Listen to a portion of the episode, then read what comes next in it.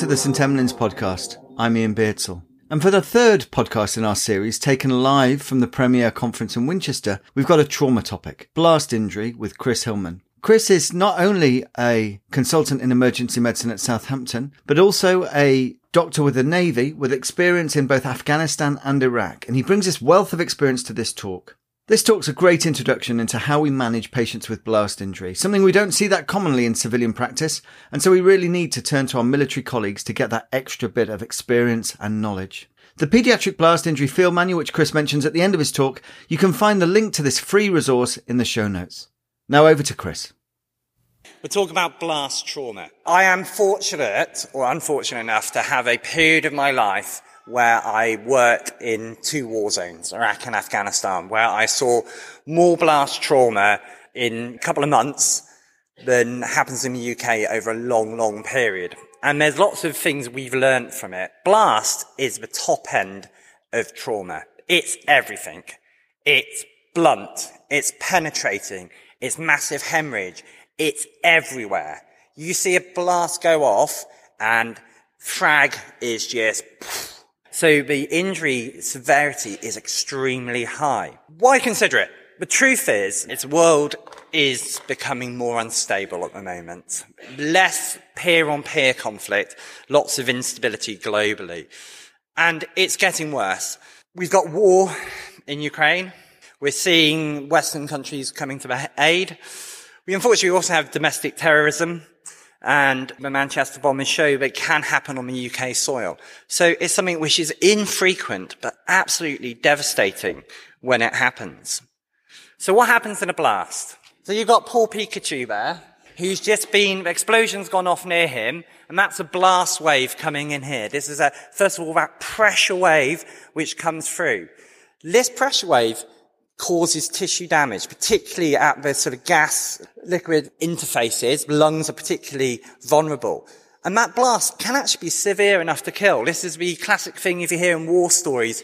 The chap in the trench, the explosion's gone off nearby, and he's dead without a mark on his body. And it's actually a blast wave has ripped through him. And these are primary blast injuries. Principally, we see most of the patients I saw in Afghanistan had eardrums popped then develop blast lung later on, depending on how close you are to the detonation.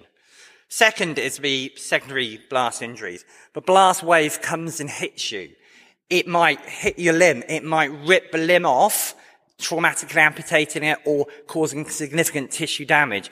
You might get penetrating injury, fragmentation wounds can be sort of peppered all over, penetrating into a body. You may actually get the hit by something from the blast itself, causing severe blast trauma, and also sort of the thermal hit coming out briefly through it. That's a secondary blast injury. Now Pikachu then goes flying back, hits a wall.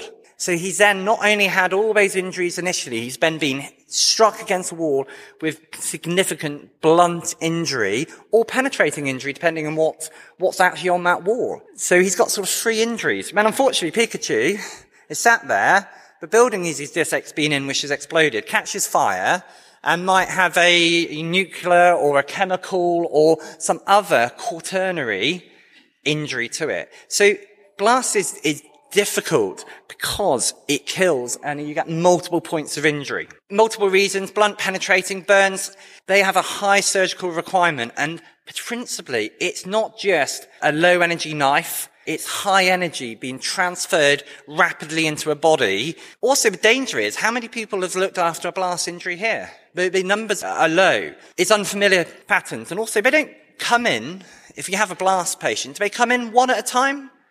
No, often if we have one in the UK, you're going to be looking at multiple blast injuries together in decompensated injuries. Now, the military, we got quite okay about it. And everyone's happy with a trimodal distribution. You've sort of seen that when do you die from injuries? There's injuries happen straight at the beginning and there's not really much we could do. And there's the people who sort of die within the first sort of hour, a golden hour. And then the people who die of infections, failure, lung problems later on. Now in military, we got actually quite good in those first few minutes because if you had a blast in Afghanistan, you had a soldier next to you who'd done a course, who knew how to put tourniquets, knew how to stop the bleeding, the external hemorrhage, put on pelvic binders and they were able to manage. And then we came along with fancy MERT teams with hospital, pre-hospital blood and able to intubate early if appropriate.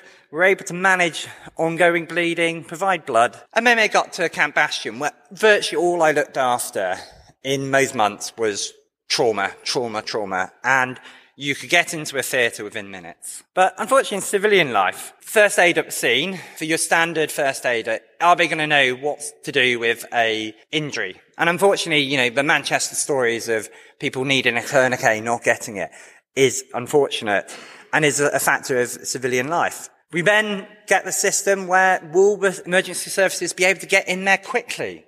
Secondary devices, is it safe? Is there any other hazard? So often we're missing the next set of group of people because they're delayed getting to us. And then I've got a fantastic emergency department in Southampton. I love my colleagues, but it doesn't happen. And the exposure we get is minimal. Now this is a deliberately busy side because where are you injured? That is just a short list. There's certain things which are specific to blast. One I pick out there would be the blast lung, which sort of worsens with sort of ventilation. And the other thing I sort of worry about with that is the injuries that you get from small fragmentation wounds. So neck, little neck, expanding neck hematomas, little bit frag goes in there, takes the vessel off, expanding hematoma, compromising an airway. We all know how delicate children's airways are. These are things we need to sort of think about. So how are we going to manage? It's the CABCD approach. It's the same basics, and if you do the basics well, you can manage these people. Tourniquets. Tourniquets are great. Tourniquets save lives. The Celox, the impregnated gauze, pack the wounds, hold it. Blast, everyone talks about tourniquets, and they get very excited about where do you put a tourniquet on? And you've probably all got different ideas. Some are like, it's got to be as high as possible. It's got to be as low as possible to sort of save a limb. Reality, it's got to be wherever stops the bleeding. Quite often with blast, if you imagine everyone's had a really nice ro- roast leg of lamb, you know how it comes off the bone? Imagine a blast coming up the limb, lifting the tissues off, and then once the blast wave injury goes, it flaps back down. So that bleeding point could be right down the bottom, or actually could be higher because the injuries come further up the leg. So the tourniquets need to go in the point where they stop bleeding. If, they, if you put on low down, go up if it's not stopping bleeding. The big thing is turn the tap off. Pelvic binders, especially in, in adults and the older sort of children, where open book pelvic fractures are a risk. Airway. Anaesthetists love to secure the airway, and it's great to have support.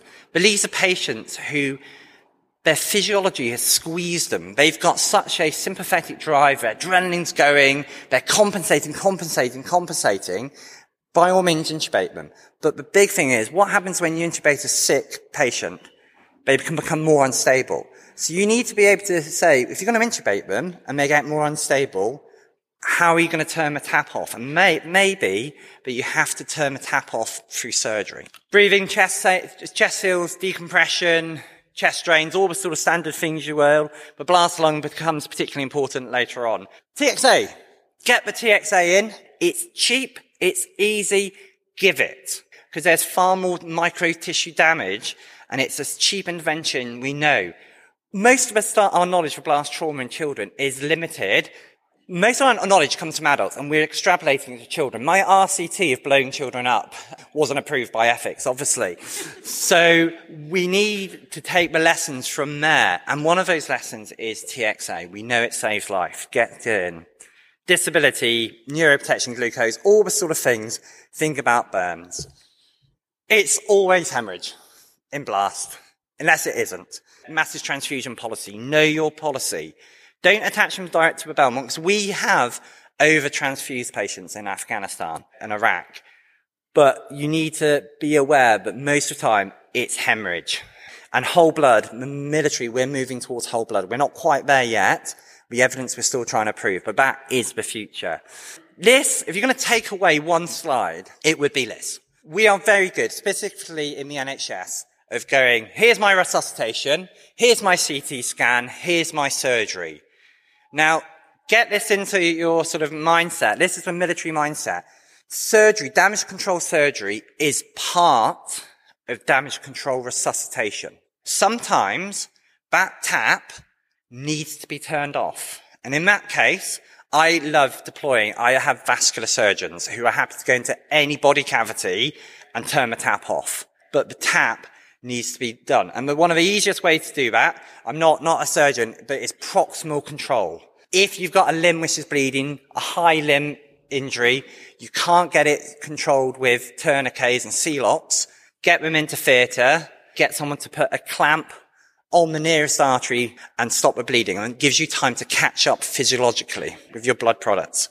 So proximal control is important. And unfortunately, I, it's very easy for me in Afghanistan. It's very, easy for me in my surgical tent with the commandos is that my theatre is there. My resuscitation bay is here. Where in theatre? How long does it take us to get to theatre in Southampton? It takes a while.